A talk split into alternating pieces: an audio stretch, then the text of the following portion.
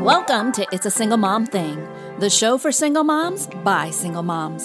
This is Sherry, your host, and I am happy you are here today. Remember, it's a single mom thing and not the single thing that stops you. Welcome to another episode of It's a Single Mom Thing. So it's Monday, so how many of you mamas feel a little out of control? Or on the contrary, you are controlling everything so you don't lose control. Now, there's a thought. If you remember in the Would You Date You episode, I popped the question as we explored how, as solo mamas, we are used to controlling everyone and everything as we're doing the job of two. But how many of you mamas also know that that very same control is also controlling you? Oh, yeah, I turned the tables on you, girl. It sure does. And if it's left unchecked, not only does it check you out from being present, it also takes your breath away. I literally mean it takes your breath away and the power that comes from simply breathing in the present moment. Now, I'll explain more soon, so don't hold your breath. So, for now, let's do something we're not supposed to do and give ourselves permission to lose some control doing some right side up living.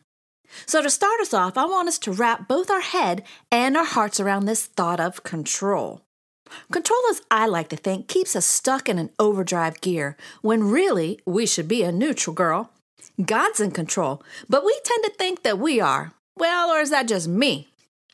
I want you to think about this silly scenario with me, if you will. It's a bit out there, but I think it should paint a picture for you and get your control juices going.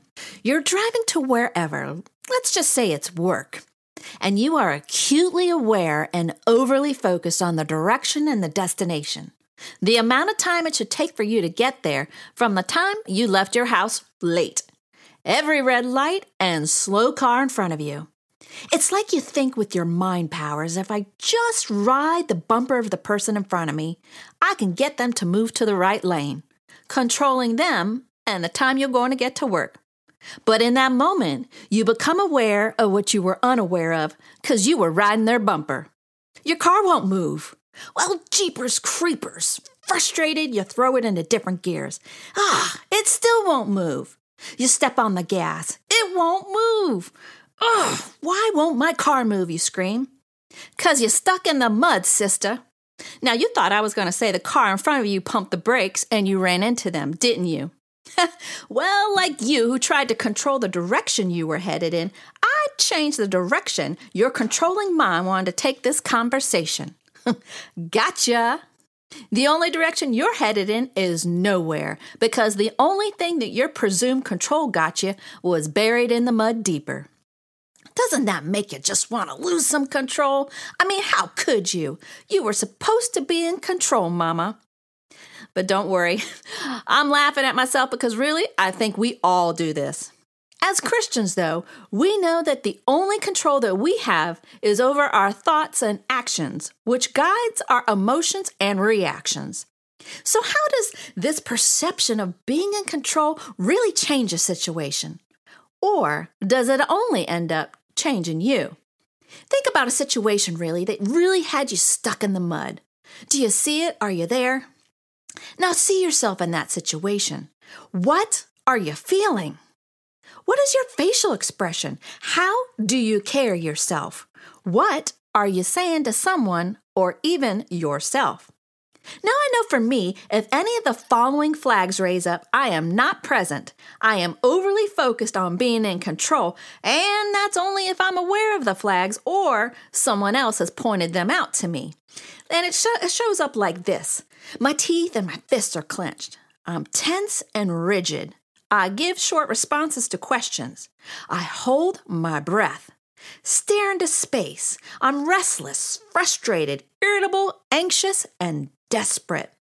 Unnoticed, I wonder why I'm in a bad mood. Well, duh, it's because I'm being a control freak. Now, did any of you mamas salute some of the very same flags I mentioned? Have I got you thinking and wondering how many times in a week you do this and to whom you do this to? So, before I go any further, as I like to say, we need to forgive ourselves, for we know not what we do. Much like in Luke 23 31, when Jesus speaks to his Father, he says, Father, Forgive them, for they know not what they're doing. Now, he was asking God in the midst of his excruciating suffering to forgive his torturers. So, how are you suffering? And how is control torturing you? Does it have you focused on being self serving instead of serving others? So, I'm going to get vulnerable with you and share how in my own life the enemy has been successful in using control to keep me stuck in the mud and not in neutral.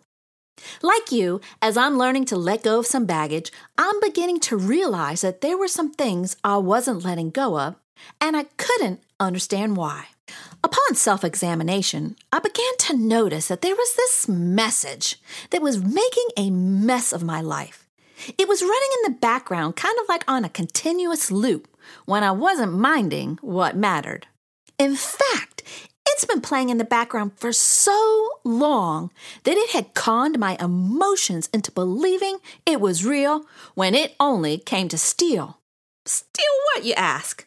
Well, it stole my breath, my identity, my joy, my peace, passion, presence, purpose, relationships, and time, just to name a few. Now, that control had so much control over me that it allowed men and other people to have control over me, even if it's not what they wanted, nor were they aware they were doing it. And it certainly wasn't what I wanted, to the point where I put the good opinion of others before my own and before God's.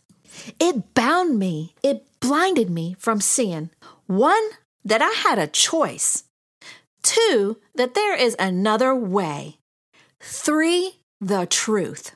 The truth that I had power.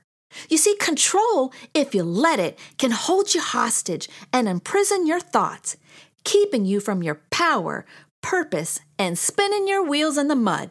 However, as Christians, we have a way out, a choice to choose the power that God gave us in His Word, and by the authority we have through the blood of Christ who has gone into heaven and is at the right hand of God with angels, authorities, and powers having been subjected to him.